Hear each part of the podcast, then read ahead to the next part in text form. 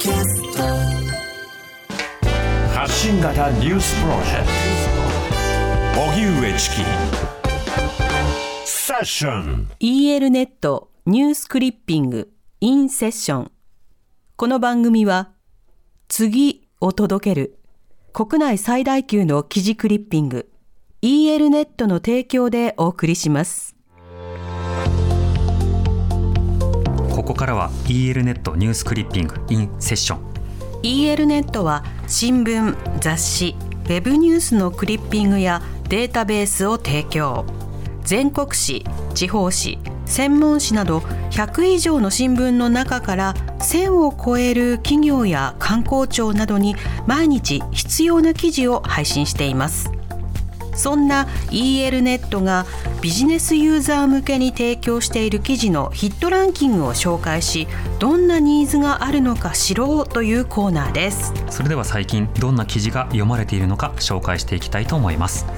では EL ネット6月1日から23日までの集計でビジネスユーザーが注目した各媒体の一面記事ランキングです。第5位産経新聞骨太方針原案判明。歴史の転換期防衛力強化。エネ調達でアジア連携。続いて第4位。読売新聞。保険証廃止。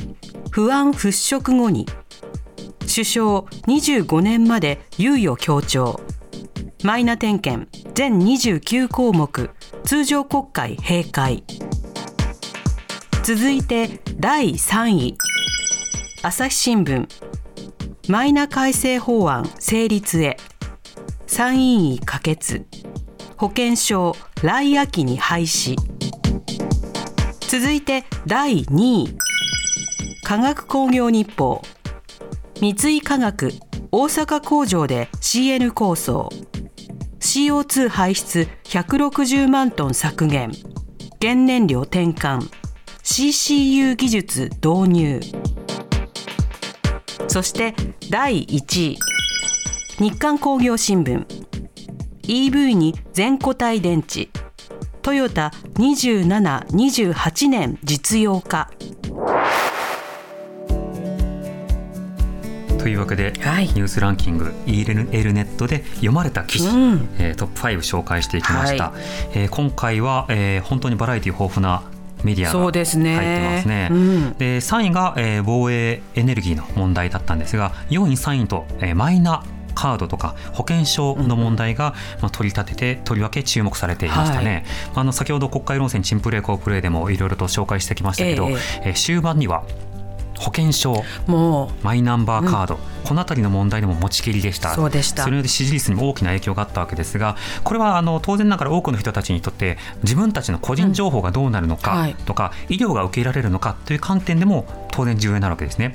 一方でこうした記事にビジネスユーザーが関心を持つということはうちの企業はどう導入すればいいのかとか、うん。これがどこまで紐付けられるのかっていうことも広く関心を持たれてるんだと。本当そうでしょうね。だって生活も変わると同時にはい。ビジネスも変わるということいになるので、やそうだと思います。その取り扱われ方などには注意が必要ですよね。うん。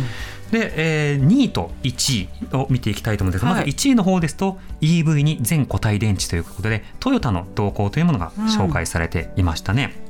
でこうしたその全固体電池ができることなどによってえーこれまで以上にえー電気自動車で、えー長時間の運転が可能になったりえーそれから充電が可能になったり長距離移動できたりっていうような、まあ、そうしたことがニーズとしてあるわけですね。うんうん。そうしたような未来が出てくるとえー今度は例えば流通とか販売とかそうですよね。いろんなところにも影響してくる、うん。それはもちろん投資にも影響してくるし、うんうんうん。同時に例えば企業の場合だとえーどのえー車両を自分の社で導入するような車両にしようかなどなどですよねいろんなところに影響してくることもあることからやはりまあトヨタといった大企業ではありますけれどもその動向には大きく注目されてるんだなと思います。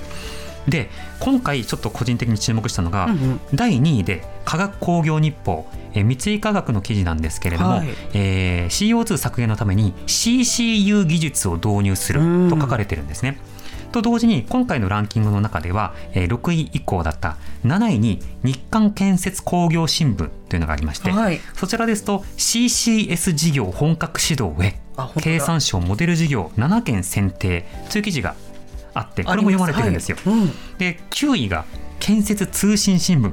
いろんなメディアがありますね。こちらの見出しが CCS 事業化へここも。7案件を重点施策経産省と、えー脱炭素化へ加速という記事が載ってるんですね。で CCS、CCU ってなんじゃいっていうふうに思いました。思いますよね。はい。これはその脱炭素のためにまあ注目をされている一つの技術ということになるんですね。うんうん。で CCS というのはカーボンダイオキサイド、えーキャプチャーストレージなのでキャプチャーは捕まえるとか捕まえる。うん。貯蔵する、うん。で、えー回収するってことですね、でストレージが、えーまあ、保存するとか貯蓄する、まあ、貯留する貯めておくっていうことなので二酸化炭素の排出が問題となってるんだけれども排出する前にそれを捕まえて、う。んでそして貯めておくっていう技術が今一つまあ注目されていると。CO2 を。はい、これは以前からその再生可能エネルギーとかあれネットゼロっていう言葉などで注目されてましたけれども、排出量をゼロにしようっていうことを掲げてはいるんだけど、削減しようとしてるんだけどいやネットゼロでトータルゼロになればよくない？だからアンモニアと混焼させればよくないとか、うんうんうんうん。捕まえて保存しといて、うん。なんなら二酸化炭素を別のエネルギーとして使えたら最高だよねみたいなそうした目標というものが企業として掲げられているんですね、はい。そして経産省もそこを目指しているということになるわけです。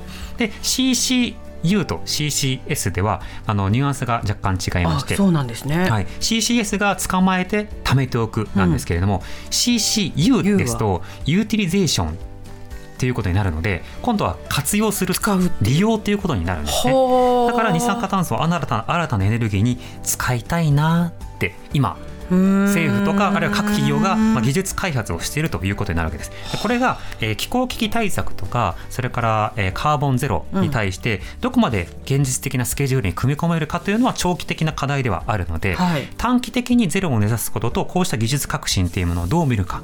あの計画の上ではやはり各企業などに対して要望することも出てくるかと思います。一方で企業側もなるたけなら、あの何か我慢するというよりも別の投資などによって、えーよりカーボンゼロなどの、うん。まあ、目標を達成することにしたいと、まあ、炭素税とか課されるよりは別の投資とかを促すことによって対処できたらいいよねっていう考えもあるのでさあやれやれこの辺りの CCU、CCS どうなっていくのかということが、まあ、特に注目されているのかなとは思いますね。うん。さてそんな中、はい。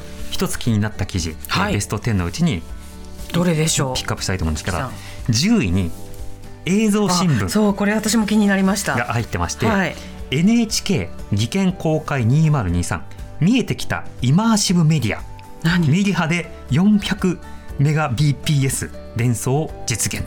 書かれています。送信の何かなのかな。送信の何かとメディアの何かっていうことが考えられますよね。でまずイマーシブメディアって何ぞやっていうことなんですけど、イマーシブというのは没入感ってことなんです。はで最近だとその例えば VR とか AR とか、はい。あれミックスドリアリティで MR とか注目されていますが、うんうん。没入感が高いメディアということであのさらに、えーデバイスからスイッチからあの体感方法が大きく変わることを目指しているんですね。ほでどういうことを目指しているのかというと、はいまあ、例えばゴーグルをかけるとします、うんうん。ゴーグルをかけて立体的な映像とか、うん。あれリッチな映像が目の前に広がる、うん。これだとまあ VR ですよね、うん。だけどイマーシブメディアつまり没入感あるメディアというからには何か没入感のある仕組みがそこにあるということ。どんなことかというと例えば位置の把握のセンサーなどがあり同時に360度映像があることなどによって自分が例えば移動しながらこのポジションであっちの選手のプレーを見たいみたいなそうしたことが可能になるかもしれないわけです。はあでその可能にするためにはこれ大規模な容量を連想することが必要になるわけですね。そうですよつねまり映像はリッチで DVD のすごい版みたいなやつ記録されているやつに没入感を感じるではなくて実際に今リアルタイムで起きている何かに没入感をしながら移動したりとかするっていう大規模なデータをやり取りすることが必要になるわけです。